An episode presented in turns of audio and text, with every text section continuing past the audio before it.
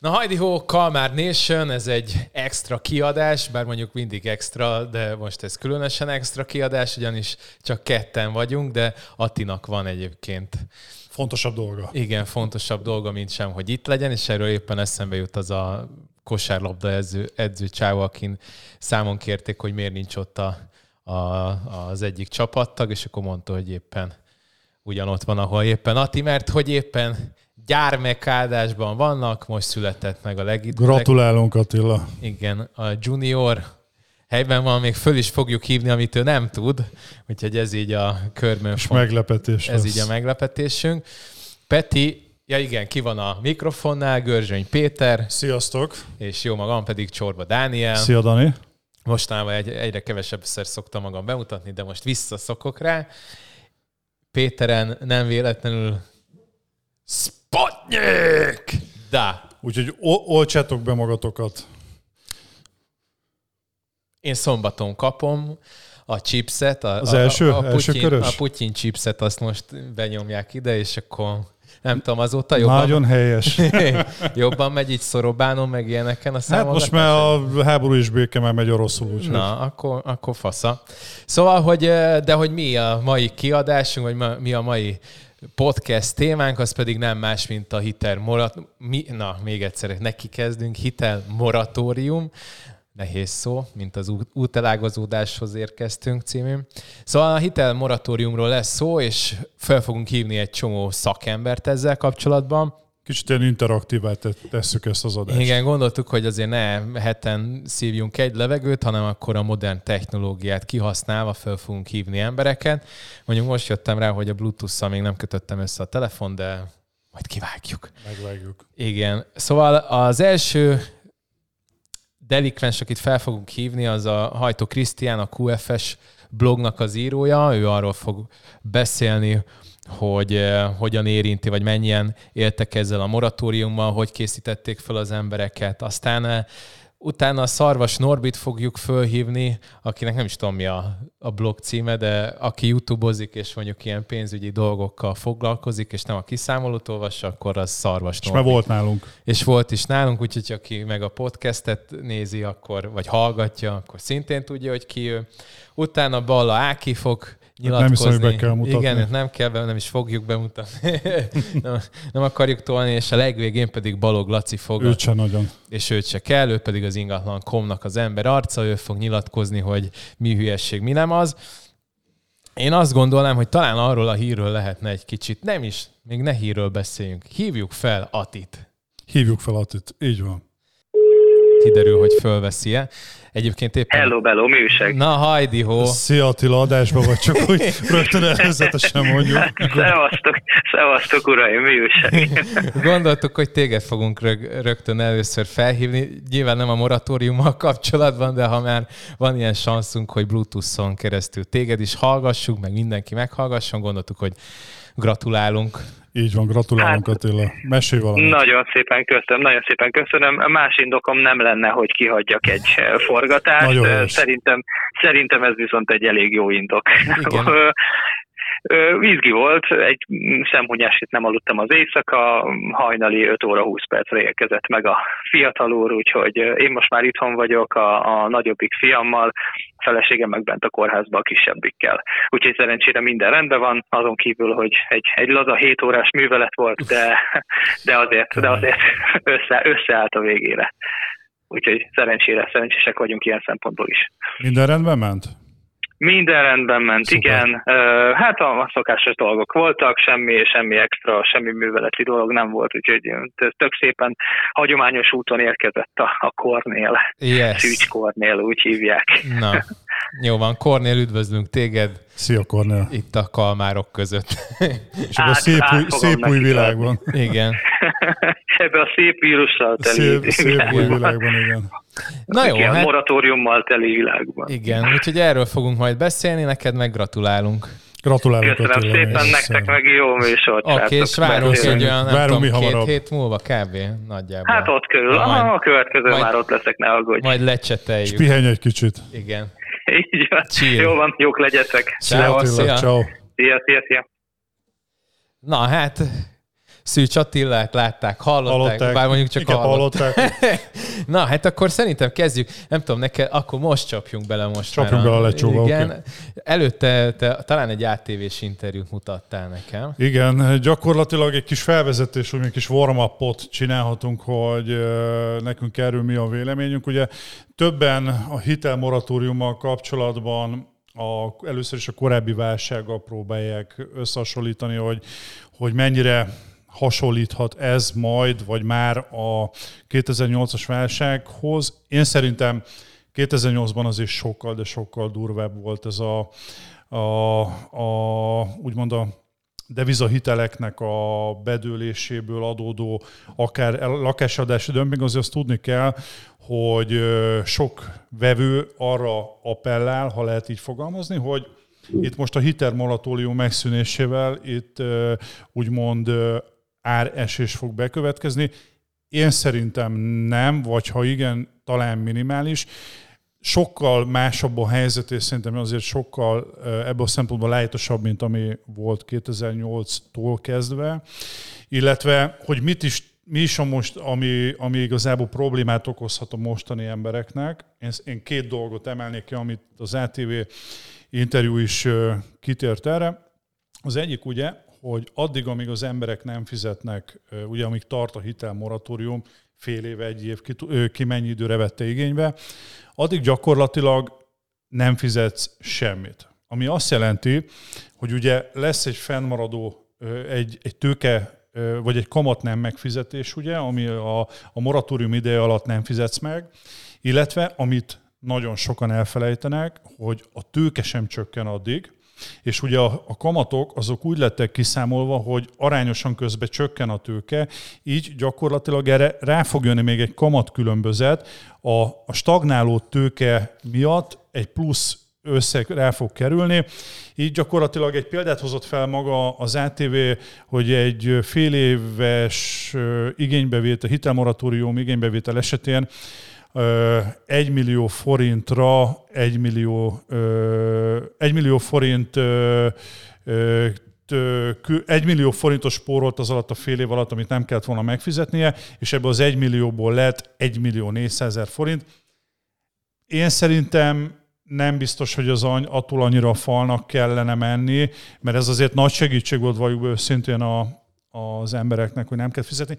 Én sokkal nagyobb problémát látok abba, hogy a moratórium lejárta után, itt most nem, szerintem nem az lesz a probléma, hogy mennyivel többet kell majd összesen befizetni, hanem egyáltalán lesz szeméből befizetni, ugyanis nagyon sok ö, ö, családi háztartás szerintem ezt az időszakot komolyan megsínlette, és kérdés az, amikor egyik pillanatra másik, hogy június 30-án jár le a moratórium, pillanatra másikra azt mondják, hogy na akkor következő... Két millióan vesztett, vagy két millióan ö, éltek ezzel a lehetőséggel. És most gondolj bele, hogy következő hónapban már jön a számla, és azt be kell fizetni. És hogyha addig olyan helyzetbe került, ugye akár munkai elvesztés sorolhatnánk a, az adott ö, háztartásokat, itt, itt, én ebben jobban látom a problémát. Jó, én még nem beszéltünk egyébként senkivel direkt előtte, hogy meglepetés legyen, hogy ők mit mondanak. Meglepetés a költemény így igen, a költészet napjára. Így pár, nappal, pár nappal később. Igen. igen, később. Szóval, hogy én, én azt gondolom, hogy azért ez a moratórium, nyilván kell valami cikk, meg clickbait, hozzáteszem, biztos, hogy foka, sokan fognak szarul járni, vagy inkább úgy mondanám, hogy nem várt helyzeteket fog ez eredményezni, mert senki nem vagy azt mondanám, hogy a két millióból szerintem egy millió 800 ezer nem hiszem, hogy elolvasd, hogy ez hogyan fog zajlani, meg hogy mi fog történni a tőkével, vagy a kamatokkal. Hát ugye a hitelfelvételnél sem elvileg hát, Most nem hozzáteszem, kaptak... én a 200 oldalt, amit kaptam a, a, a hitelhez, én sem olvastam. Nem Tehát pont leszartam. Most igen, ez, ez nem, nem, nem hiába. Jó, mondjuk én annyit oldal. vettem föl, hogy tehát, hogyha nagyon-nagyon nagy cikki van, akkor mondjuk egy év alatt vissza tudom fizetni.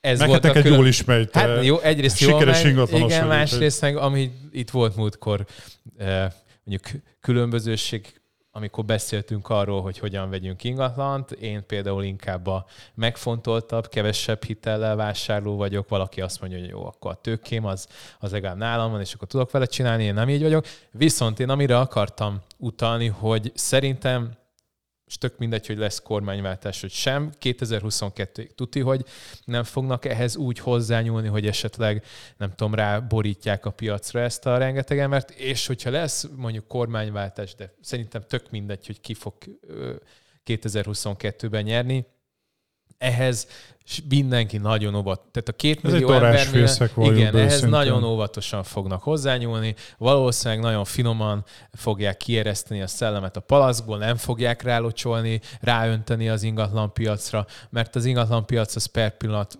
tehát minden szinten húzó ágazat.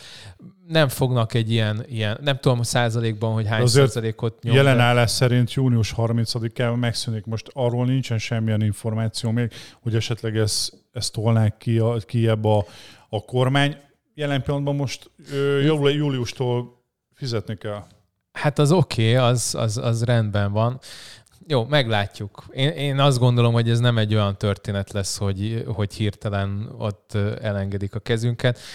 Nem azért, mert ennyi jót feltételezek bárkitől, hanem egyszerűen ez rögtön lábon lövi a 22-es választás? Hát igen, igen, igen. Tehát mondjuk itt azért, itt azért másfél-két millió ember, de azt hiszem a végén a szigorításoknál már csak ilyen 1 millió 200 ezer körül maradt, akik tudtak a moratóriummal élni. De cégeknél is ilyen két millió nagyságrendben jól tudom, akik igénybe vettek könnyítéseket. Szóval, szóval én azt gondolom, hogy ez azért nem olyan hirtelen, ilyen hideg zuhanyszerű történet lesz. Ugye sokan ugye azt, azt, azt vetik fel problémának, hogy maga a válság alatt ö, ö, nem kaptak az emberek olyan támogatást, amivel gyakorlatilag nem azt mondom, hogy erősebb, vagy megerősítették volna a háztartás anyagi helyzetét, hanem hogy minimálisan csökkent volna, vagy szinten tartották volna gyakorlatilag. Nagyon sokan panaszkodnak, hogy, hogy rengeteg családban akár munkai elvesztése, stb. Nagyon sok ilyen felérték a tartalékot. Nem tud, tehát most ha júni 30-at mondtál? Igen, június 30 Na, tehát a júni 30-ig nem érzem azt, hogy hirtelen dübörögne a gazdaság, és, és azok, akik mondjuk munkavesztés miatt kérték vagy igényelték a hitelmoratóriumot, azok hirtelen talpra állnának. Tehát jellemzően azért általában egy válság vége után szokott lenni az, hogy... Hát hogy egy akkor... pár hónappal ezelőtt beszéltünk erről, valamelyik riportban nyilatkozott egy több éttermet vezető nagyobb étteremlánc tulajdonosa, és ő úgy fogalmazott, hogy például a vendéglátó ipar mire talpra ár, az jelen eset, ugye ez pár hónappal ezelőtt volt, azóta jó páran bezártak, tegyük hozzá, az egy két-három év, mire, mire talpra tud állni. Na, hát szerintem akkor nézzük, igen, nézzük meg, hogy a szakértők azok mit vallanak ezzel kapcsolatban. Az első akkor, akit felhívunk, ő Hajtó Krisztián, a QFS blognak a, az írója, illetve pénzügyi tanácsadó. Haló, van valaki a vonalban? Rózsa Gyuri. Igen. Igen. Szia Krisztián! Yeah! Szia! Éppen adásban vagy, úgyhogy mondta, azért előre egyeztettünk, hogy fel fogunk hívni, hogy nem csupassággal teremtél itt a műsoron belül. Itt éppen a hitel moratóriumról beszélgetünk. Szóval mondtam, hogy te hozzá tudnál tenni a témához. Tegyél létsz. Bízom benne, bízom benne. Igen. Szóval, hogy te mit látsz így a, a saját magad házatáján? Hát sok szeretettel köszöntök mindenkit, titeket is, és a hallgatókat is. Azt gondolom, hogy a moratórium egy nagyon érdekes és nagyon jó kis találmány, amit ugye alapvetően felajánlottak a, az adósoknak itt Magyarországon, ugye a válság ebben a nagyon nehéz covidos időszakban. És hát ennek ugye vannak úgymond pro-kontra érvei, hogy érdemesek kihasználni, vagy nem. Mm, alapvetően azt gondolom, hogy ugye ez március 19-én 2020-ban indult el ez a moratórium, ami eredetileg január 1-ig tartott volna, uh-huh. amit ugye kitoltak most június 30-áig. Ez egy nagyon jó kis lehetőség leginkább azoknál, akiknek a bevétele megváltozott ebben a covidos időszakban, mivel ugye nem kell fizetni a havi törlesztőjüket, amit 2020. március 19-e után felvett hitelekre kellene fizetniük, ez vonatkozik mindenfajta hitelre, amitásos hitelre, vonatkozik ez a lakáshitelekre, a személykölcsönökre, a hitelkártyákra, a hitelkeretekre, minden típusú hitelre. Ami egy nagyon-nagyon fontos momentum viszont, hogy alapvetően a jelzálók hiteleknél, babaváró kölcsönöknél, személykölcsönöknél mindig kell fizetni a kamatot ebben az időszakban is. Nagyon-nagyon fontos, hogy itt nagyon sokan azt gondolják, hogy ez milyen jó, nem kell fizetnem havi törlesztést, de közben szükség van arra, hogy havi törlesztőt fizessenek, mert a későbbiekben a futóidő meghosszabbításával ez, ez aktualitását nyeri. Illetve hát addig a felhalmozódott, ugye itt a igénybevétel alatt felhalmozódott kamat különbözetet is meg kell fizetni, meg a tőke se csökken addig. Így van, tehát tőke nem csökken, a kamat ugye egyértelműen ennek megfelelően nagyobb lesz, hiszen a, a tőke tartozás megmarad, ezért a kamatnak a mértéke nem csökken, mert ugye egy javításos hitelnél leginkább úgy van kitalálva, hogy az elején, mikor még nagyobb tőketartozás, egyértelműen nagyobb a havi törlesztésben. Nagyobb a, a kamat aránya. A aránya. Ugye ez folyamatosan csökken, hogy csökken a tőketartozás, de itt nem csökken a tőketartozás. Tehát ez egy nagyon-nagyon fontos momentum. Illetve a másik, ami egy érdekesség, hogy nagyon-nagyon meg kell fontolni azt, hogy ki mikor lép be ebbe a moratóriumba, tehát a hitelének milyen szakaszában. Elején, tehát, hogyha egy nagyobb tőketartozása van, így van. Igazából azt kell mondjam, hogy ha az elején tart a, valaki a hitelének, akkor még nagyon nagy része kamat a havi törlesztőnek, magyarul ennek megfelelően nagy összeg fog összegyűlni, és jobban ki fog tolódni ez a bizonyos hitelnek a futamideje. Hogyha a végén tart a hitelének, akkor meg azért nem biztos, hogy megéri élni ezzel a lehetőséggel, mert igaz, kisebb a kamatrész, viszont ennek megfelelően, mi a kisebb a kamatrész, már hamarosan lejárna a hitelünk, de nem fog lejárni, mert, mert, mert kitolódik a futamidő. Tehát, hogy Igazából tényleg, akinek kevés ideje van még hátra a futamidejéből, annak azért nem biztos, hogy megéri kihasználni, mert akkor már nagy részt is tőkét fizetne, tehát csak halasztja a tőkének a visszafizetését, hogy halasztja az egész hitelének a visszafizetését, akinek az elején tart a, a hitelének, annál meg azért nem éri meg, mert lehet, hogy túlságosan kihúzza a futamidőt. És te hogy látod, hogy uh, itt júni 30 után lesz valamilyen mi? Nem tudom, hón alá nyúlás, tehát hogy valahogy megmentik a, azokat, akik nagyon-nagyon nagy cikikben lesznek? Mert itt mondjuk vannak sokan, akik nem költségcsökkentő tényezőként éltek a moratóriummal, hanem gyakorlatilag vagy éhen Nem volt miből fizetni. Igen, tehát hogy így, így, így Campo Basso. Igen, tehát egyrészt szerintem mindenképpen lesz egy átmenete a moratórium leállításának. Nem gondolom, hogy egyik napra a másikra azt mondanák, hogy most a innentől fogva mindenkinek fizetni kell. Nagy valószínűséggel ez úgy lesz megoldva, amit tervezetben meg is volt már tavaly decemberben, hogy aki közfoglalkoztatott, vagy munkanélküli, vagy idős ember, vagy tehát nyugdíjasok, vagy stb. stb. Tehát voltak olyan kiemelt társadalmi rétegek, akikre hivatkozva, vagy hátrányos helyzetben lévő rétegek, akikre, akik kihasználhatják ezt a moratóriumot továbbra is, én azt gondolom, főleg így a választások előtt, hogy ezt mindenféleképpen ezt be fogják dobni, mert ez nem lenne szerencsés, hogy hirtelen egy mondjuk egy 2008-as, 2009-es helyzet jön elő, amikor ugye bedőltek a devizőtelek, és, és nagyon sok ember nagyon nagy problémákkal küzdött. Ezt nem hiszem, hogy megkockáztatnák. Tehát én azt gondolom, hogy lesz ennek egy átmenete, amikor, amikor, amikor azoknak, akiknek tényleg szüksége van erre az egész moratóriumra, azok igénybe vehetik. Oda teszem, hogy nekik is azért egy érdekes helyzetbe fognak kerülni, akkor, mikor le fog járni ez a moratórium, mert valamikor le fog járni ez a moratórium.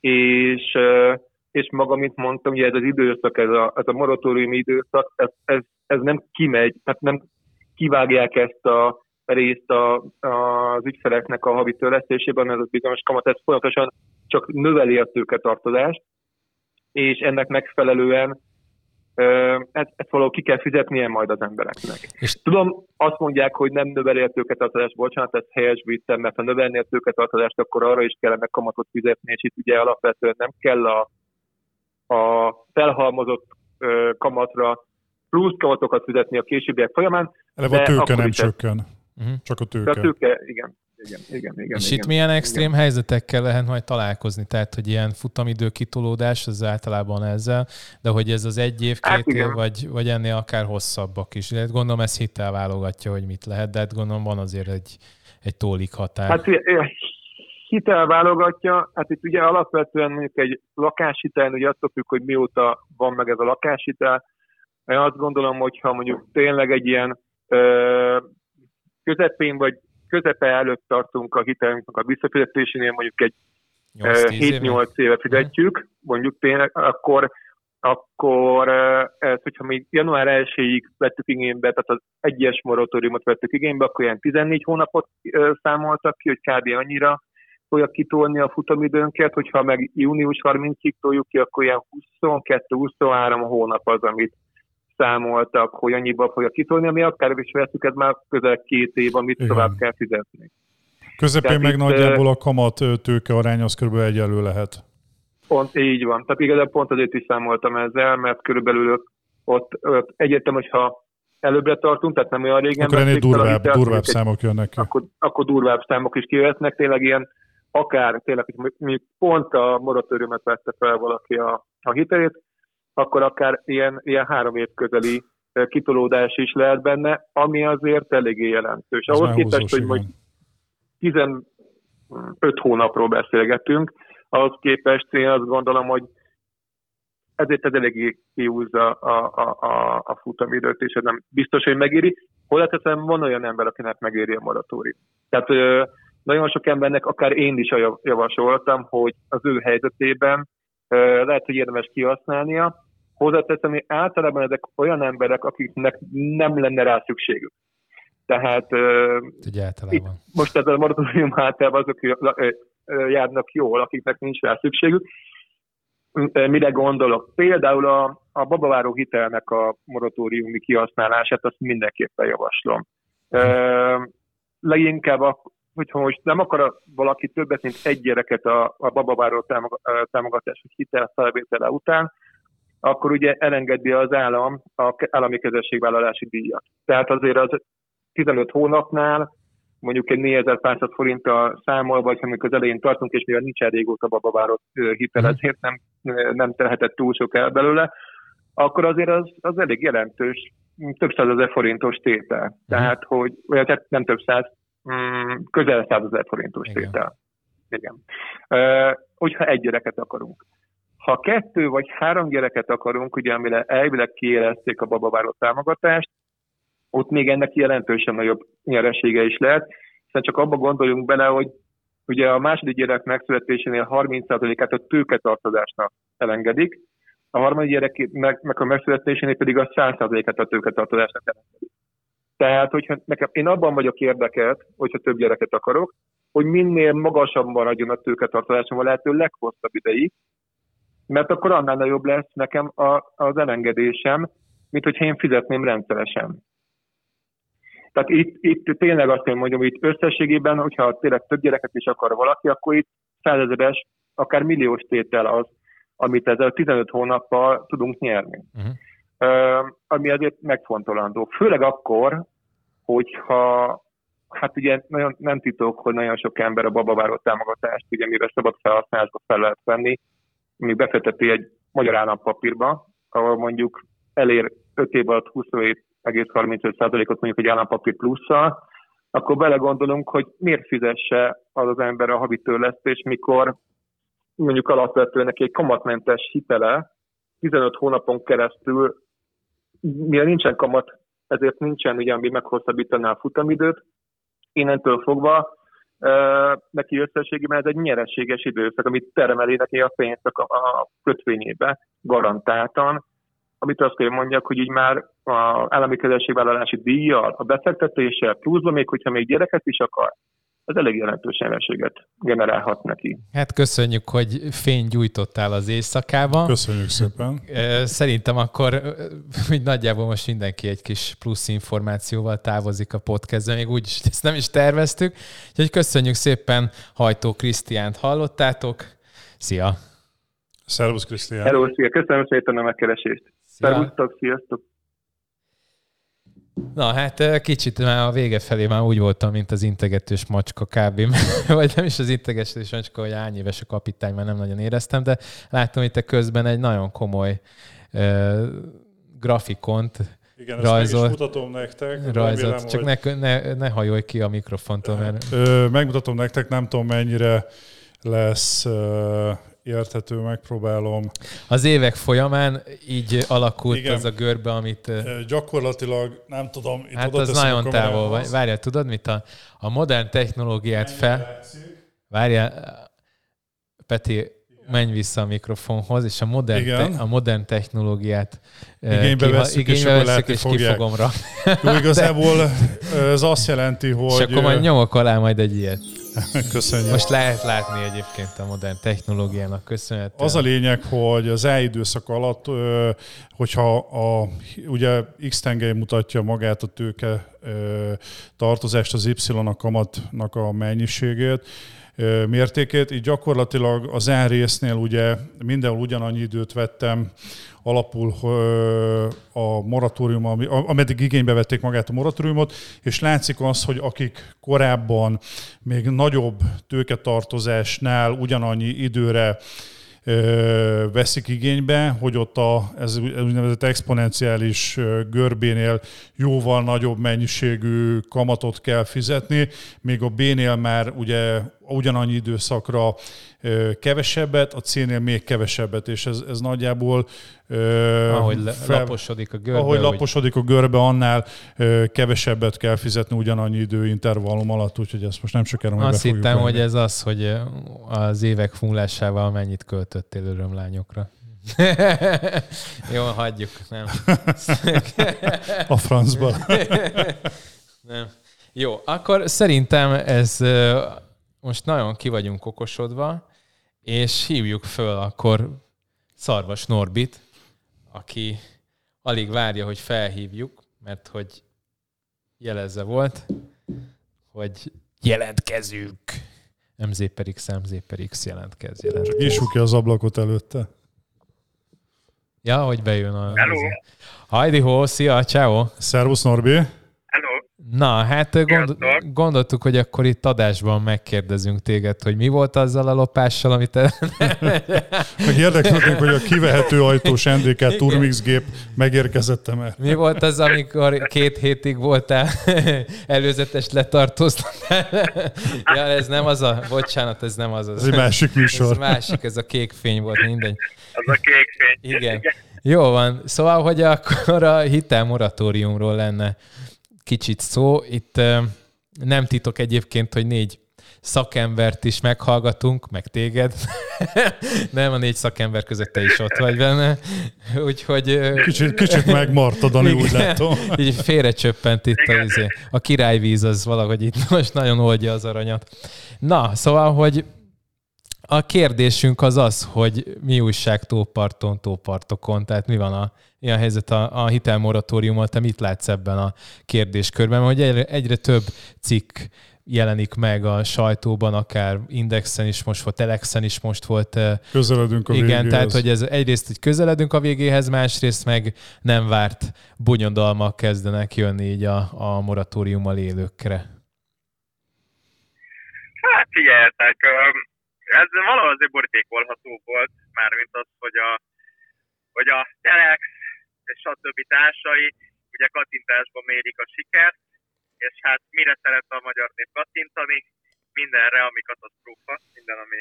Akkor ami azt mondod, hogy egy kicsit ilyen clickbait jellegű a sztori? Hát clickbait, ez, figyelj, ez, ez, nagyjából ez, hogy össze, összegerebjézték a, azt a pár embert ebben az országban, aki meglepődött azon, hogy, hogy itt viszont költsége van annak, hogy a, hogy a banki nem ingyen ad hitelt, és nem ingyen használjuk a pénzét. Bár mondjuk én múltkor én készítettem a saját adásomban egy videót, hogy szerintem, hogy az egyik cikk az full kamu volt, vagy, vagy ferdített igazsággal jött le.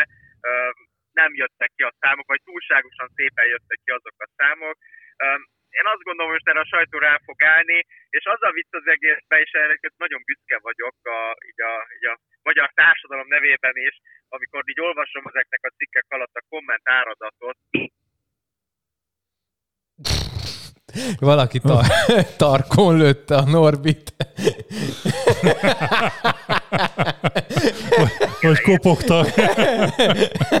Nem, csak azon, azon röhögtünk, hogy, hogy egy pillanatra, igen, nem, egy pillanatra így elment a hangod, és egy ilyen ilyen puffanást lehetett hallani, mondom, valaki tarkon.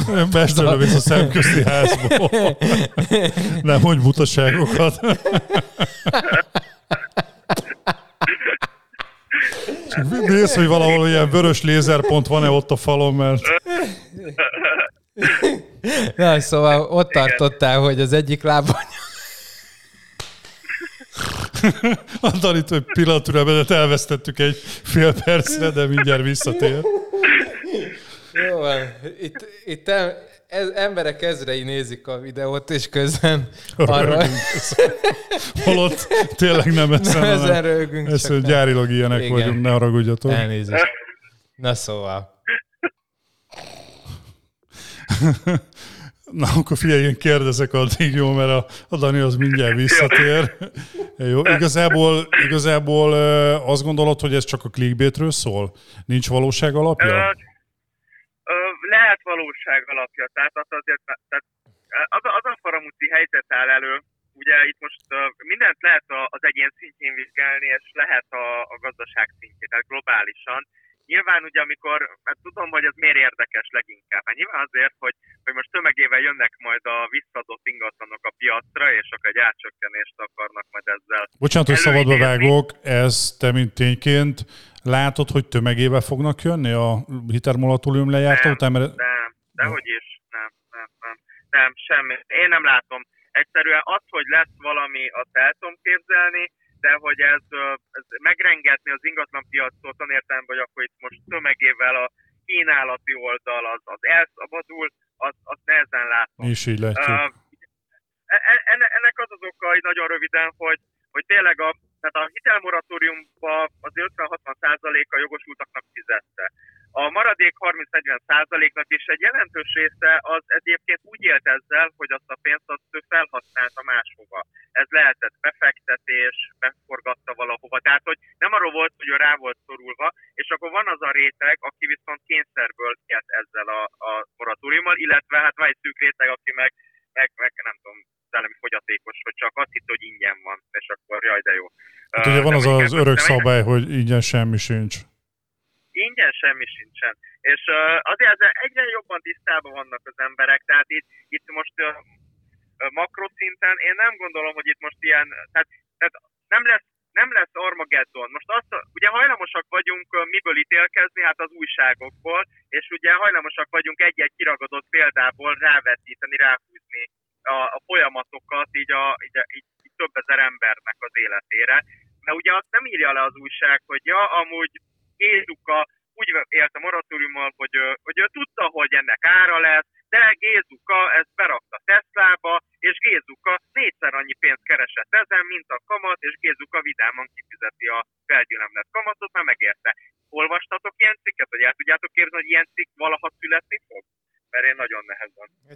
Hát, igen, ez nem az a... Hát igazából igen, de itt ami érdekli ugye az embereket, azért azt valljuk őszintén, legalábbis én úgy gondolom, hogy maga ez a Covid válság azért, azért tegyük hozzá sok háztartásban, sok háztartásnak oda csapott, úgymond én kevesebb, jóval kisebb hányadát látom a, a gézukákat, akik Teslába tették a pénzt. Én azt gondolom, hogy azért sokan ez kényszerből... Sokan inkább Palizerbe. Ö, igen, és a másik az, a másik az, hogy ugye itt a másik kérdés, hogy felmerül, hogy mennyire volt megfelelő maga a banki tájékoztatás, mert ezzel kapcsolatban tévériport alapján semmilyen tájékoztatás nem, nem adott a bank. Természetesen a szerződésben ez szerepel, de, de kifejezetten kiemelve nem volt senkinek ugye elmondva, hogy figyelj, oké, rendben van, igénybe veszed, de a te hitelednél ugye, mivel ezek exponenciálisan változik a tőke kamat, itt a te hiteled esetében itt, ha igénybe veszed fél éve, egy évre, akkor ennyi pluszköltséget fog jelenteni. Ö, ebben nem értek egyet. Ez, ez el volt mondva. Ezt tudom, mert én az Erte Klubban kifejezetten én is azt lenyilatkoztam. Ez most azért tudom pontosan, de oké, nem néz mindenki engem, ami nagy hiba. néznének Mi nézzünk, volna, Norbi. De... Melyik klubban mondtad ezt el? Swinger vagy? Kék osztriga. Ja, ja, jó van, jó, jó. Elisztünk, tudod. Uh, nem, hát figyelj, az igazság, hogy, hogy nagyon sok hely, tehát akkoriban emlékszem, az internetet felcsaptad, azért ezt nagyon sokan elmondták, hogy ennek költsége lesz. És hozzáteszem, hogy itt jön az egyén felelősség. Hogy tegyük fel, hogy őt elkerülte mindenfajta ilyen figyelmeztetés, hogy amúgy ennek lesz egy költsége is, uh, akkor is azért gyanakodhatott volna itt a poszt devizahitel utáni korszakban. Teljesen egyetértek veled. Igen. Hogy valahol Legalábbis egy ilyen felelősség tudatnak azért meg ki kellett volna, hogy alakuljon. Igen, tehát hogy, hogy, hogy itt most már nehéz ráhúzni. Nyilván az, a persze azt el tudom fogadni, és ezen gondolkoztam, hogy igen, ennél is lehetett volna még szájbarágósabban, hogy a, a ügyfélnek a homlokára tetoválni, hogy ennyivel lesz több a, a kamat. Tehát, hogy ennyivel nő a tőke tartozásod, mert ez a kamat, ez az ára. Tehát, hogy nagyjából még ezt lehetett volna így pluszba tenni. Tényleg, tehát, hogy meglepő módon elég jó volt a, ezzel kapcsolatban így a tájékoztatás mind nem csak banki oldalról, nem is, most nem is a banki, hanem ugye, hogy felcsapod az indexet, felcsapod a kedvenc youtubered, de felcsapod valakit, mindenki elmondta, hogy fiát, ennek mondjuk ez lesz az ára. Sajnos ezek szerint ez sem feltétlenül elég, bár kérdés az, hogy kell-e ennél még nagyobb tájékoztatás. Ezt csak azért mondom, hogy hozzáteszem, hogy uh, ugye amikor egy hitelanyagot összeállítunk, csak hogy ugye ez a hitelből jön, ma már, figyelj, több tucat oldalt nyomtatsz ki és iratsz alá az ügyfél, és ő x de tényleg mindent, csak azért, hogy már tényleg szájbarágósan legyen minden, és hogy a bank véletlenül se az legyen, hogy a bankot megváltolod, hogy nem mondott el semmit. Tehát, hogy, hogy egy ponton már én azt gondolom, nem szabad óvodásként kezelni ezeket a felnőtt embereket, mert, mert, mert nagyon sok helyről jött ez az információ, hogy, te... hogy ennek ára lesz, gondolhatott volna rá, hogy ennek ára van. Igen, régen a deviza hiteleknél is attól függetlenül megvolt sok helyen az a tájékoztatás, hogy oké, okay, ennyit fizetsz, akár nem csak ingatlanok esetében, ennyit fizetsz deviza alapú hitelnél, ennyit fizetsz mondjuk forint, forint alapú hitelnél. Ugye itt azért akár 5-10-20 ezer forintos különbség is lehetett a havi és el lehet mondani, hogy oké, okay, de hát ez természetesen a deviza hitel az mindig árfolyam függő. És az a baj, hogy ahogy persze meglát az ember a papíron, hogy ott most 15 ezer forinttal olcsóbb a a részlet, a havi részlet onnantól kezdve így, így teljesen se kép, se hang, és ott bármilyen más, szerintem 100 emberből 99 devizahitelt választott volna, mert, mert a, az, rögtön az, milyen az embereknél, hogy ez a 15-20 ezer forint, az havonta ott marad a zsebébe. És az egy távlati lehetőség az, hogy bejön pár év múlva, azt mondja a, a svájci bank, hogy hoppá, akkor változtat a, a svájci az árfolyamon, és gyakorlatilag 150 forintból csinál a 220-at. Ez egyértelmű. Ez egyértelmű, de mondjuk, hogyha visszatérek is a moratóriumra, egyébként nekem én mindig a, a közgazdaságtan, meg egyáltalán a lakossági pénzügyeket egy kicsit élettani szempontból szoktam vizsgálni, sőt, nekem ezeken hangsúlyos, és ezt szoktam javasolni, hogy, hogy uh, aki moratóriummal élt, és azért már rá volt kényszerítve, mert olyan a Covid helyzetszerűen tényleg odavágott nekik ez nem volt kérdés. Tehát, hogy, hogyha a bank még jobban elmondja, akkor, akkor nem élsz vele, de ugyanúgy élni fogsz, meg önben éhen. Így van. És innentől kezdve úgy is lehet nézni, ez mind nézőpont kérdése, hogy mondhatta volna azt a bank, mondhatta volna azt a kormány, nyilván nem mondta, mert akkor megbetül az egész gazdaságunk, hogy figyeltek, felvetétek a hitelt, ezzel számoltatok a kockázatmenüpontba, mert erről mindig van szó, hogy, hogy úgy egyéb felhitelt, hogy azt tudod fizetni, és hogyha nincsen munkád, akkor is tudod legalább egy fél évig, évig, ugye? Tehát ez azért mindig el van mondva. Mondhatta volna azt, elfizesd a hitelt. Helyette mi történt? Oké, okay, egy ilyen rendkívüli szerződésmódosítás, hogy akkor így idegenesen eltoljuk, Nyilván ennek ugye ennek van egy költsége, ez a kamat, hiszen tovább használod a bank pénzét, de egyébként... Meg a kamat különbözet, ami, ahogy nem csökkent a tőke, ugye igen, azért vagyunk őszintén. Igen, eddig. igen, igen, pontosan. Ugye ez rárakódik. Még azt a szívességet is megtette a, hát kérdés, hogy szívesség, nem szívesség nézőpont kérdése, ugye a törvénykezés, hogy, hogy gyakorlatilag nem nőhet a havi törlesztő jobban, mint, az igen, mint előtte. csak meghúzzák az időintervallumot. Meghúzzák. Tehát meghúzzák, ami egyébként hozzáteszem, hogy a következő időszakban, amikor én azt gondolom, hogy a félvilág inflációtól fog úgymond fuldokolni, abban az időszakban egyébként ez kevésbé fog felértékelődni. Tehát azt, hogy most 500 ezerrel nőtt a te hiteltartozásod, az nem mai értéken kell az 500 ezeret néznem, hanem mondjuk, hogy 20 év alatt az az 500 ezer forint, az valójában mennyi lesz annak a vásárló ereje. Mert az infláció nagyon fogja darabolni, hiszen ez, ez megy a jövőre nézve egy várható és sejthető következménye a Covid időszaknak, hogy ahogyan a jegybankok öntik a pénzt és nyomtatják és szólják Igen, a gazdaságban. Most, bocsáss meg, ez nem tudom, erősíts meg ebbe. Van egy olyan hír, hogy tényleg februárban az amerikai jegybank, a Fed az gyakorlatilag 12 trillió dollárt engedett ki a piacra? tudom, hogy igen, olvastam, nem voltam ott. De... Ez egy brutális pénz, az Németország három évi GDP-je. Igen. Igen, igen, kitolta, és ez, igen, tehát amikor, ja, és hozzáteszem, az Európai Unióban is ugye nagyon komoly szabály van a, a háztartási hiányokra, és ezt elengedték. Nem véletlen, hogy egyébként Magyarország is iszonyatosan adósodik most el, mert most lehet kérdezés nélkül és szankciók nélkül. Ennek mi lesz a vége? A kormányok hihetetlen, vagy hát az államok úgymond hihetetlen adósságokkal fognak rendelkezni, nagyon komoly államháztartási hiányjal. Ezt nagyon tudod kezelni, nyilván rengeteg gazdasági megoldás van erre. Az egyik, hogy az inflációval gyakorlatilag darálunk. Kompenzálják valamennyire, uh, igen. Igen, biztos, hogy lesz infláció, és az infláció a hiteleseknek az egy tök jó dolog lesz amúgy, csak hitel szempontjából jó, tehát így, így nézzük, csak hitel. Tehát, hogy felvettél forintba x forintot, annak a jövőbeli vásár, jövőben számított jelen vásárló értéke kevesebb lesz. Tehát nem, nem mai értéken lesz 5 millió a jövőbeli 5 millió, hanem valószínűleg sokkal kevesebbet fog érni, kevésbé fog neked fájni. De az utána, kérdés, utána a... bocsáss meg, az utána kívül hiteleknél az infláció az nem emelkedik kamatemelést? Mert akkor úgy gondolom, hogy egy banki alapkamat automatikusan emelkedik, és az magával viszi a hitelkamatoknak az emelkedését is. Ö, hát, na és itt van jó hír, hogy ö, alapvetően nagyon, a magyar hitelállománynak az elmúlt években jelentős része az minimum 5 évig fixált kamat, de inkább 10 évig fixált kamatozás felé ment. Tehát szerencsére az a lakosság inkább 10 évig, minimum 10 évig fixált hitelbe adósodott. Ez azt jelenti, hogy hiába emelkedik itt a jegybanki alapkamat, a, a irányadó kamatok, hiába emelkedik a bírs például, alapvetően a te hitelednek a kamata addig nem fog emelkedni, amíg nem érsz el a kamat fordulóhoz. Azt viszont új, új hiteleknél ez, ez inkább az új hitelekre gondoltam, hogy ott viszont elképzelhető, hogy a következő egy évben már ilyen 3-3,5 százalékon nem fognak kapni lakásvásárlás hitelt. Megindult a kamatemelés, már most egyébként, Igen. tehát már az egyedi szegmensben is sajnos belépünk abba, egy-egy, egy-egy üdítő kivételtől eltekintve belépünk abba, hogy 3,4-ről beszélgetünk, meg 3,5-ről. Sajnos a bírs iszonyatosan emelkedett, ugye a banknak a forrás költsége nőtt, tehát amikor mondjuk a bírs 2,74 százalék, akkor nehezen várjuk azt, hogy 3 százalékra kapjuk meg a hitelt. Mert akkor a bank nem, hogy nem keresett, az neki majdnem, hogy mínuszos az az ügylet, tehát nem éri meg kiadni a hitelt. Én azt látom, hogy hogy felkészülnek a 4% körüli kamatok is hamarosan.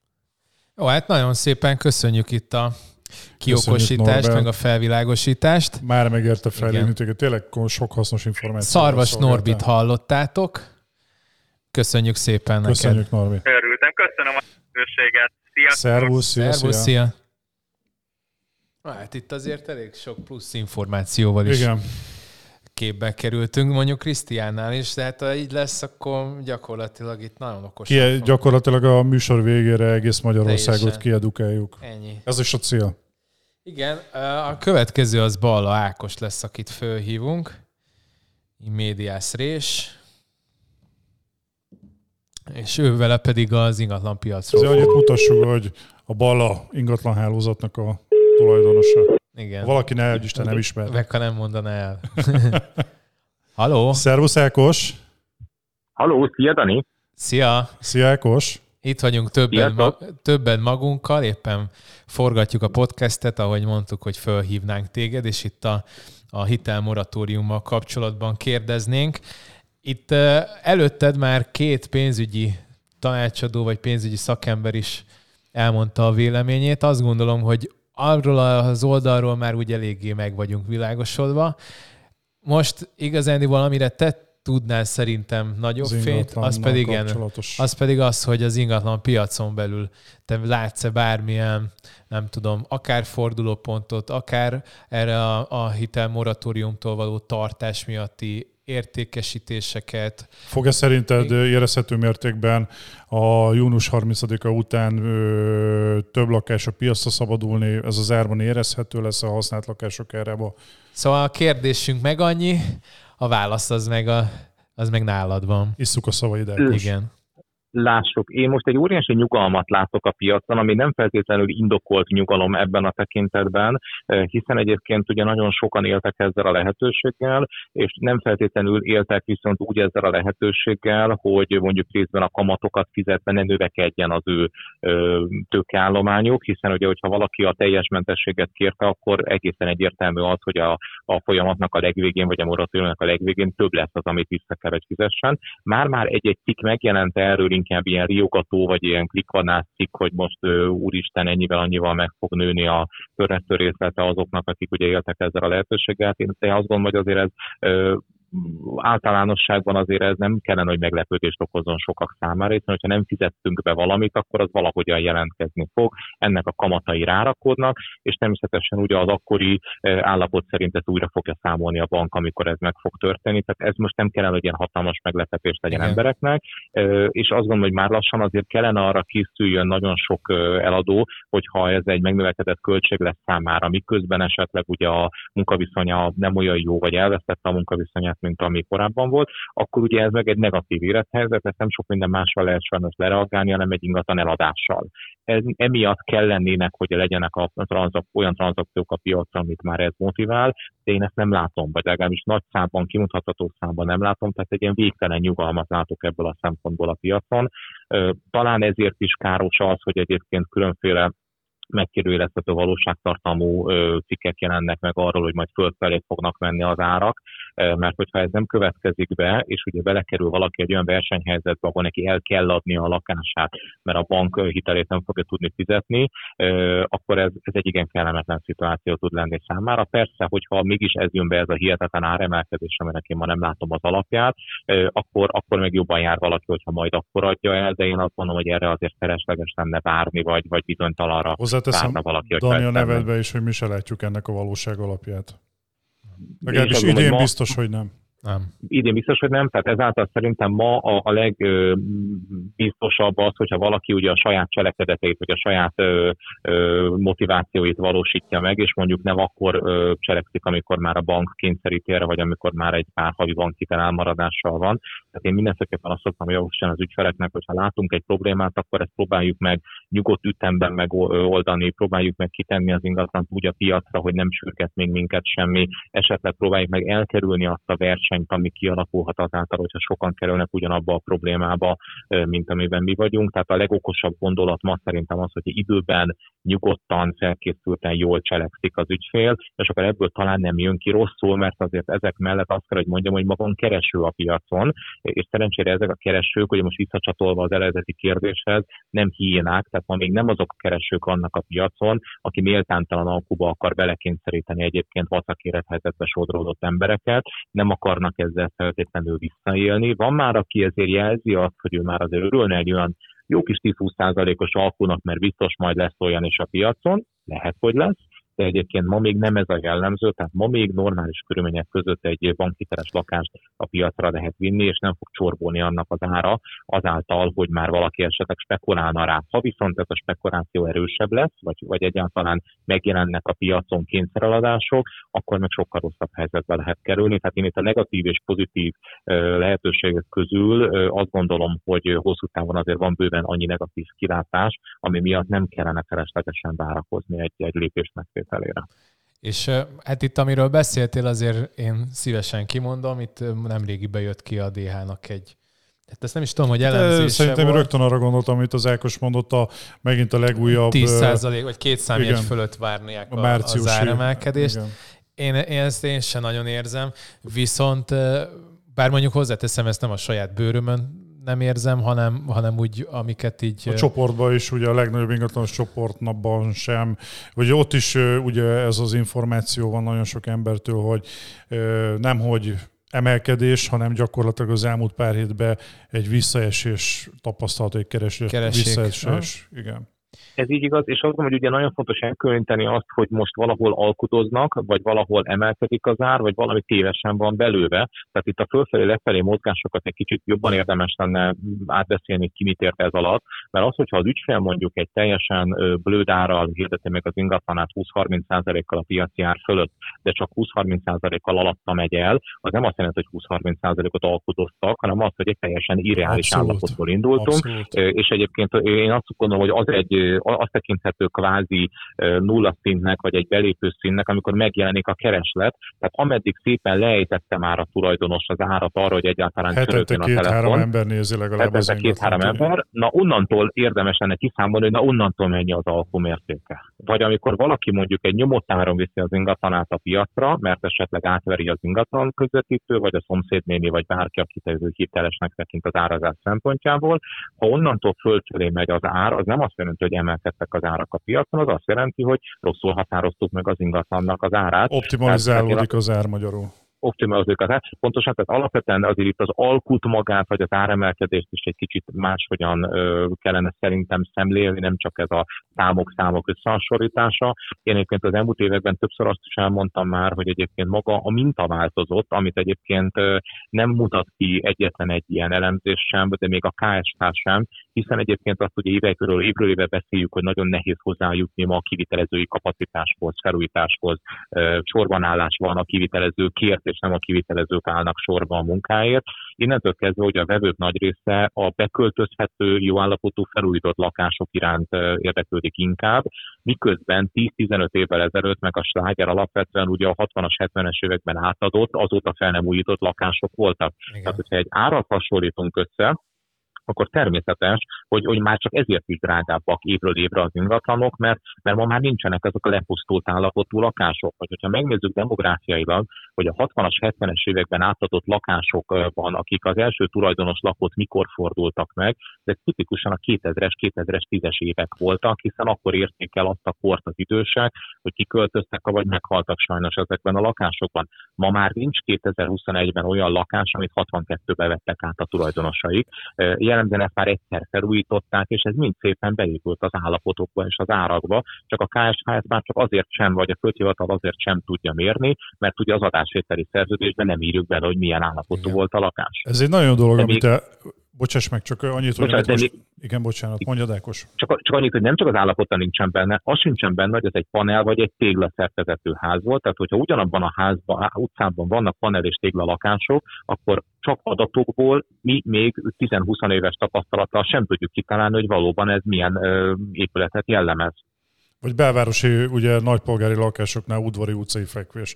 5-10 milliós különbségek is lehetnek akár az árban pontosan, tehát, tehát egyébként ilyen szintű adathalmazból ö, lehet elemzéseket tenni, és akkor ö, azt gondolom, hogy innentől kezdve nagyjából az, hogy most mennyire pontosak az elemzések, azok, azok megállapíthatóak, hogy semennyire. Tehát ez, ez az, így nem, nem ez az utóbbi, utóbbi időben ez, amit említettél, ez az utóbbi nem tudom, 5 évben, 8 évben ez a folyamatos áremelkedés, ez, ez szerintem nagyon jól látod, hogy, hogy nagyban befolyásolja azt is, hogy tényleg ez érezhetően a elmúlt 10-15 évhez képest egyre kevesebb felújítandó lakás van a piacon, és most már a legtöbb az, az olyan, amihez legalább 10, 10 éve hozzányúltak, vagy annál, korább, vagy annál később.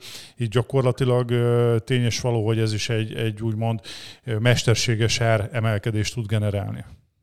10-15 évvel ezelőtt még voltak komfort nélküli lakások. 10-15 évvel ezelőtt még olyan lakások voltak, ahol teljesen föl kellett újítani a gépészeti rendszert. Tehát ma egy felújítás nem azt jelenti, ma a felújítás azt jelenti sok esetben, hogy festünk vagy burkolunk, vagy a nyilázáró cserék megtörténtek az elmúlt években. Nagyon kevés ö, olyan lakást értékesítünk ma, ahol már mondjuk a szigetelés, a nyilázáró vezetékeket, csere, vezetékeket cserélni kellene. És azért, hogyha megnézzük ennek ma a költségeit, vagy korábban is ugye az adott akkori ingatlan értékhez viszonyított költségeit, bizony ezek már beépültek azóta a lakásba, és természetesen hozzájöttek a kedvező hitelek, gyermekvállalási kedvezmények, tehát ezek mind-mind-mind beépültek az árba, de ezek külön-külön tényezők, amik fölfelé hajtották az árakat, a felújítási költségeket én nagyon-nagyon nem venném ki ebből az egész történetből. Utolsó kérdésként Itt beszéltél arról, hogy ez a 10%-os áremelkedés, ez igen erős. Szerinted így a piac az merre fog menni a következő fél évben?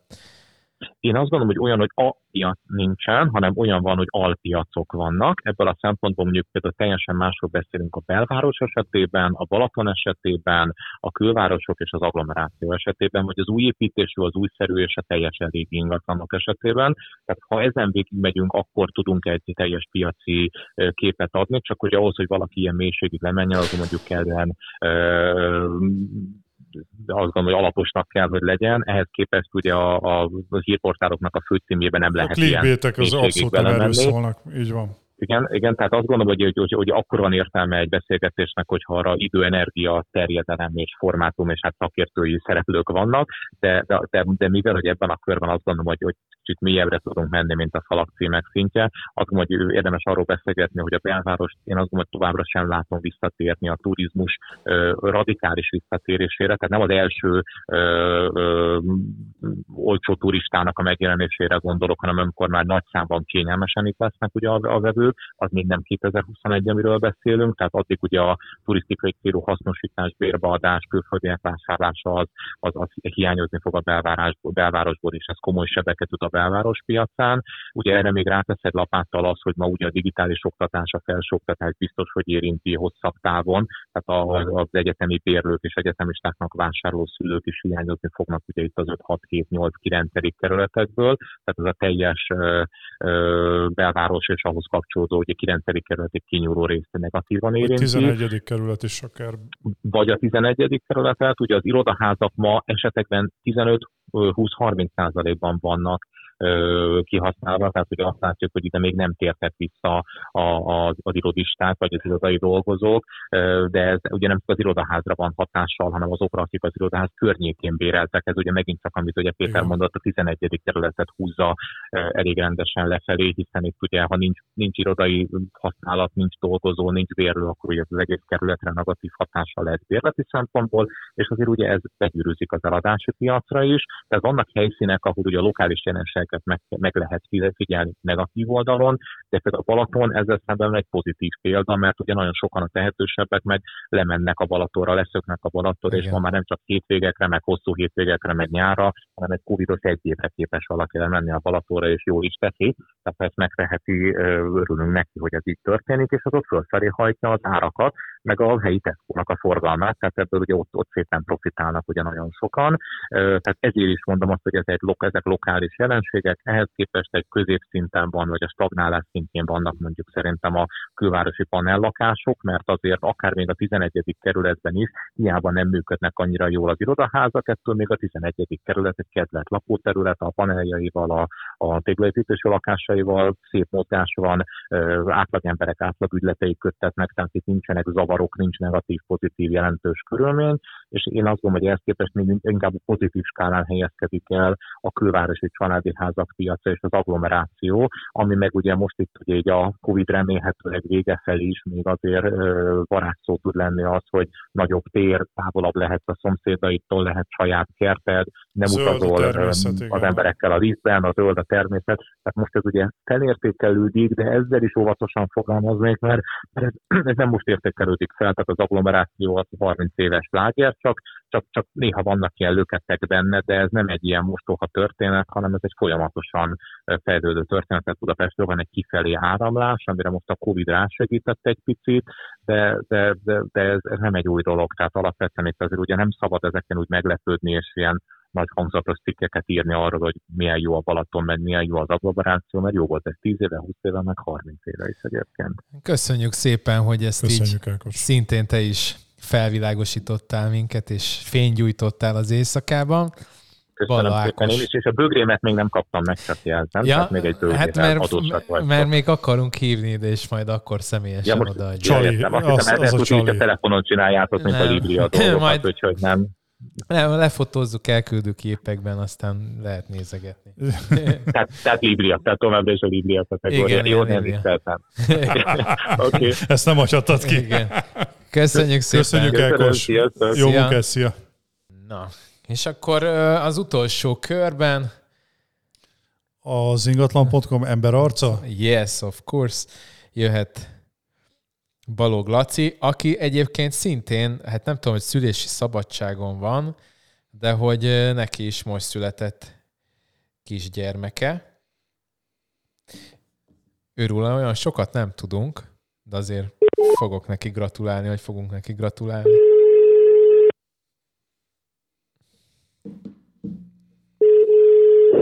Kicsit elcsúsztunk, mert negyedre, vagy háromnegyedre mondtuk. De jók a beszélgetések, abszolút Igen. informatívak. Na, szia Laci! Szervusz Laci! Na hát éppen itt a Hello. podcastet vesszük föl élőben, gondoltuk, hogy akkor egyrészt beszélhetnénk majd a magáról a moratóriumról, de előtte meg gondoltuk, hogy gratulálunk a gyármekhez. Nagy gratuláció. Hát, szépen. mert hogy most... Kívánok Attilának. Igen, ez Igen. most erről szól, mert hogy éppen Attila is otthon van, úgyhogy gondoltuk, hogy akkor ez ilyen kispapás podcast. Ez én, én nekem meg már 8 hónapos, úgyhogy... Én már mint külső szemlélő örülök minden, minden Igen. Na, hát akkor inkább egy kicsit összefoglalnám, hogy eddig mi történt, mert hogy beszéltünk gondoltuk, te leszel majd a, a haba tortán, vagy inkább a cseresznyedísz, hogy eddig beszéltünk két pénzügyi elemzővel, illetve Balla Ákival is, hogy ők mit látnak ezzel kapcsolatban, mármint magával a moratóriummal kapcsolatban. Hát mindenki clickbaitről beszél, és hogy, hogy korai megijedni ettől de gondoltuk, hogy akkor már negyedikként te ugyan, vagy ezt elmondhatod, vagy teljesen mást, amit te látsz Vagy inkább ami az ingatlan piacsal inkább Igen, te inkább globálisabban látod, ott Ákosék nyilván inkább a, azt mondanám, hogy a, a, a, a ti utánatok lévő dolgokat, vagy, vagy folyamatokat látják, ti meg már azt látjátok, hogy, a, hogy esetleg a keresők mennyire, hogy mocorognak, mert hogy itt egyébként ez egybe lett kötve most már nem csak a moratóriumról beszélünk, hanem arról is, hogy, hogy, hogy többen azt érzékelik, akár a Kalmár kantinon belül is, hogy az elmúlt két hétben, mint hogyha, két, hétben, igen, igen, mint hogyha a vásárlói keresések azok egy kicsit lanyhultak volna, de hát erre meg te tudsz választ adni, úgyhogy moratórium és vásárlói lanyhulás, mit tudsz róla mondani nekünk? Igen, egyébként ez azért érdekes, amit utolsó gondolatként felvetettetek, mert pont a mai napon van a liftnek is ülése, és az új lakás építetők is az, azzal a tapasztalatot tapasztalatot meg, hogy hogy mint hogy az új lakások iránt is az utóbbi egy-két évben, mintha ha csökkent volna a kereslet. Egyébként én azt gondolom, és akkor haladjunk visszafelé, és majd eljutunk a hitelmoratóriumig is. Én azt gondolom, hogy ez nem meglepő folyamat, tehát amennyire lendületesen indult az év, mindenki érezhette ezt a saját bőrén, aki ingatlan közítéssel foglalkozik, hogy most azért fölpörgött a biznisz, de ennek azért volt egy olyan előzménye, hogy októbertől kezdve meg nagyon Torlódás. halasztották az adásvételeket, és amikor ezek kezdenek már így kiegyenlítődni, kezd kiegyenlítődni ez a hatás, és már nincsen annyi felhalmozódott szerződéskötés, meg adásvétel, akkor majd beáll egy új normális szint, akkor ez... valószínűleg a január-március időszaknál egy enyhébb akkor ezzel azt akarod mondani, hogy ez a mostani kezdődő lanyulás, ez a normál kereslet, és az eddigi időszak pedig a torlódások miatt volt egy úgymond kiugró, kiugróbb szakasz. Nem tudnám megmondani, hogy, hogy ez most már a normál-e, vagy most megint egy ilyen hullámhegy után egy pici-pici hullámvölgybe kerültünk, és utána majd megint jön egy mini visszapattanás, de az biztos, hogy, hogy, hogy ez, ez semmiképpen sem meglepő, főleg az elmúlt hónapok rallia után, hogyha lehet ezt így nevez, lehet így fogalmazni. És ugye itt azért itt, itt kapcsolódnék rá egy picit a hitelmoratóriumra, hiszen azért az elmúlt néhány hétben, hónapban, túl azon, hogy mindenki érzékelte az élénkülést, azért szerintem nagyon váratlan lett volna az a forgatókönyv, hogy itt most elindul a, a piac, és elkezd kilőni, és ennek a határa a csillagos ég lesz, és itt akár ezer éves magyar történelmi rekordok dőlnek meg majd hónapról, hónapról hónapra, az év hátralévő részében is, bár nyilván vannak, akik ezt szeretnék, vagy ezt prognosztizálták. Én azt látom, hogy, hogy azért ha két lábbal a realitást találnálunk, akkor azért csak a koronavírus kellős közepén járunk, csak azért van nagyon sok olyan ember, nagyon sok olyan szakmában, ahol azért a munkahelyek biztonsága, jövedelmek biztonsága nem ugyanolyan szinten van, mint voltak mondjuk 2017, 2018 vagy 2019-ben, ami azért igen élénk időszak volt az ingatlanpiacon.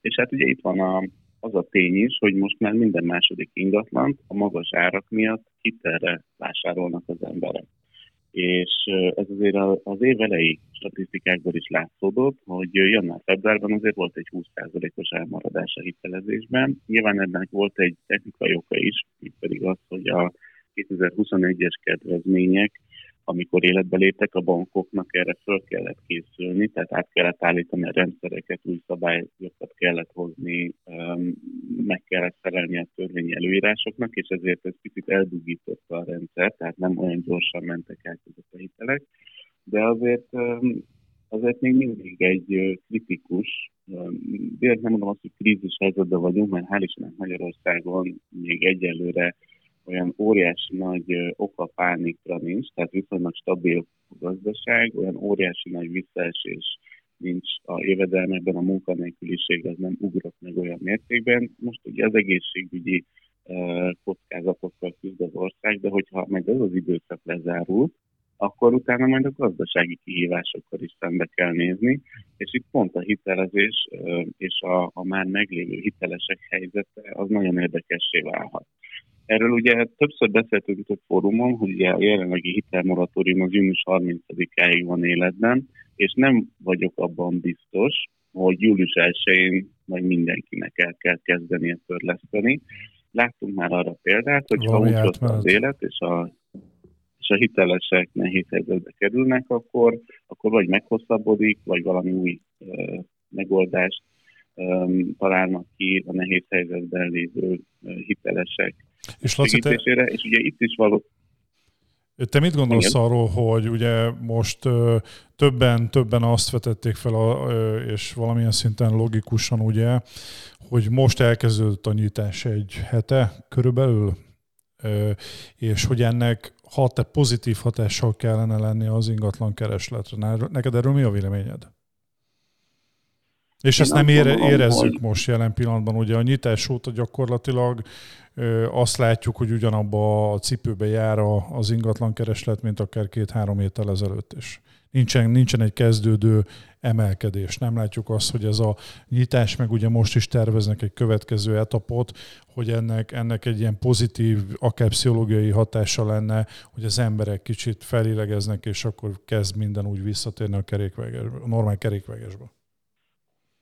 Szerintem ennek az az oka, hogy most már több mint egy éve az emberek a koronavírussal együtt élnek, és ezáltal megtanult a, valahogy így társadal, a társadalmi ö, ö, tudatalatti kezelni azt a helyzetet, hogy például egy ingatlan adásvételt hogyan tudunk biztonságosan a lehető legkörültekintőbben véghez vinni az elmúlt egy évben. Nyilván, amikor szigorú kijárási, kor, kijárási korlátozás volt, tehát nem lehetett még dolg, munkába is csak alig elmenni tavaly márciusban, meg áprilisban, akkor nyilván mindenki érezte volt egy 50-70 százalékos visszaesés az adásvételekben, de azért ezt követően, mivel ugye a legtöbb ingatlan adásvétel egy élethelyzetváltozáshoz köthető, hogyha például hogyha maradjunk ennél a kispapás példánál, ha gyermek születik, akkor azért nem lehet arra várni, hogy ha még egy szobával többre van szükség, hogy akkor majd megvárjuk a nyitást, a nyitást és amikor majd a gyerek két éves lesz,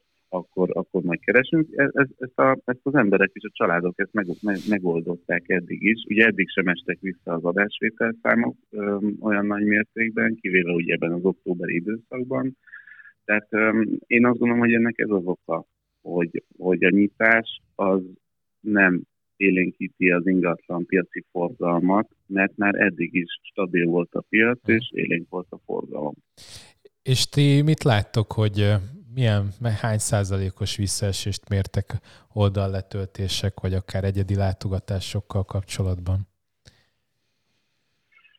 A, az oldallátogatottság, vagy a, a weboldal látogatottság az viszonylag stabil, mi inkább az érdeklődéseket szoktuk figyelni, hogy, hogy ezek milyen mintázatot mutatnak, mert mert az érdeklődések és az adás, adásvételi tranzakciók, hogyha kellően messziről nézzük ezeket országosan, akkor ezek nagyon szorosan együtt mozognak. És ebben azt látjuk, hogy valóban január-februárban volt egy óriási nagy felfutás, márciusban, főleg ugye itt a harmadik hullám megjelenésekor volt egy átmeneti visszaesés, egy ilyen néhány nap, és utána pedig egy, egy alacsonyabb szintre állt be a, a, a lakáspiaci kereslet. Úgyhogy ebből adódóan én még azért nem temetném az ingatlan piacot, tehát most lehet, hogy az elmúlt egy-két hét az, az nehezebb volt sok mindenki számára, de, de itt azért stabil, stabil alapokon áll a, a, a, a lakáspiaci kereslet. Azért az, az látszik, hogy itt um, um, óriási rekordok nem dőlnek már meg, úgyhogy, úgyhogy szerintem beáll egy, egy olyan egyensúlyi helyzet, ami most a jelenlegi koronavírusos, gazdasági kihívásos helyzethez passzol. Aztán majd nyilván, ha, ha, ha magára talál még jobban a gazdaság, meg újra beindul a turizmus, az újabb kérdéseket vethet fel, hogy az Airbnb-s lakásokkal visszatérnek a befektetők, nem maradnak el esetleg a befektetők a Balatoni régióban, a, a nagyvárosok belvárosai helyett, tehát ezek mind-mind új, újabb helyzeteket fognak teremteni a lakáspiacon.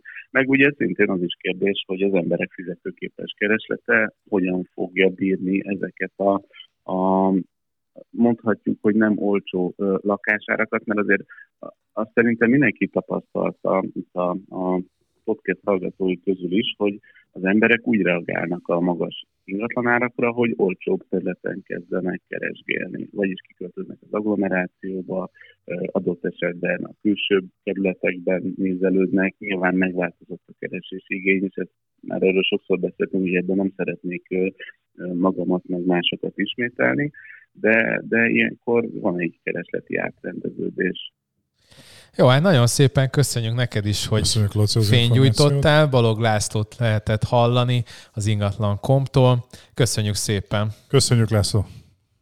Köszönjük, sziasztok. Szia, szia. Szia. Te is. Na hát a végéhez kanyarodtunk. Szerintem egy nagyon jó beszélgetés Igen. volt, és hasznos, sok információt tartalmazott. Igen, egy kicsit belementünk ebbe, hogy mit lehet a következő fél évben is látni, hogy mindig egy ilyen kis bukkanónál azért felmerülnek kérdések, hogy akkor vajon most összezuhan az ingat, de hát nyilván, nyilván nem, ahogy a Laci Ez sok mondta. embert érdekel szerintem, aki nem tudja, vagy se kíváncsi arra, hogy ez hogy fogja befolyásolni Meg aki éppen vagy eladásban gondolkozik, egy csomó kollégánk hallgat, és mondta egyébként, nekem azt tetszett, neki, hogy mondta, hogy neki, neki de többen is mondták ezt, hogy mi vagyunk a kollégái, mert hogy egyedül valahol vidéken dolgozik, nincsen egy, egy közösség, ahova bejárna, és akkor mi mellettetek vagyunk. Igen, Kalmár Nation. Na hát szerintem akkor zárjuk rövidre, mert hogy akkor ez volt a podcastünk. Szerintem ebből úgy nagyjából mindenki tudhatja, hogy mire lehet számítani. Ha össze kell foglalni, akkor nagyon nem kell bekakiva lenni. Nem lesz itt most vérengzés. Nagy felemelkedése lesz, valószínűleg egy ilyen stagnálásra lehet számítani a következő hónapokban. Valószínűleg az a általunk is ész, ész, érzékelt két-három hetes lejtmenet az valószínűleg picit korrigálni le, le, fog majd egy olyan, és visszatérnek ugyanúgy a vásárlók, de hát nyilván itt is volt egy ilyen kiköltekezés, stb. Úgyhogy, úgyhogy hát ez, én legalábbis ezt mondtam le. Neked van valami másik? Ez. Szerintem hogy egy nincsen, ilyen... nincsen más hozzáfűzni valóm. Én azt gondolom, hogy itt, itt uh, a, a podcast végére egy kerek történet lett az egész, és próbáltuk ezt minden oldalról megvilágítani. Én azt gondolom, aki most jelen pillanatban halandó ember ennél többet tudna hozzátenni, annak biztos van otthon egy kristálygömbje.